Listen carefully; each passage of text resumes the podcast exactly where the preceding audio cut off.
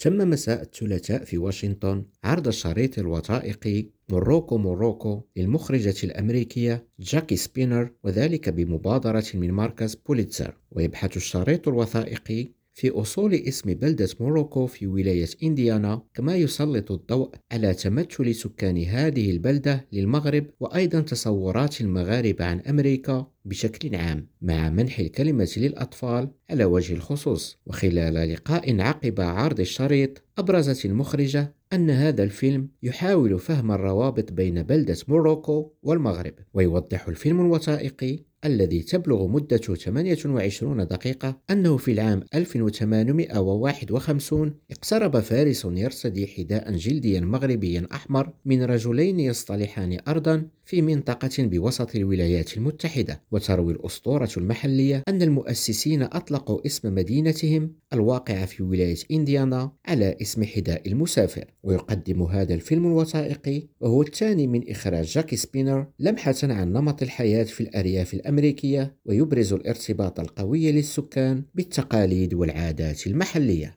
جهاد بن شقرون، ريم راديو، واشنطن.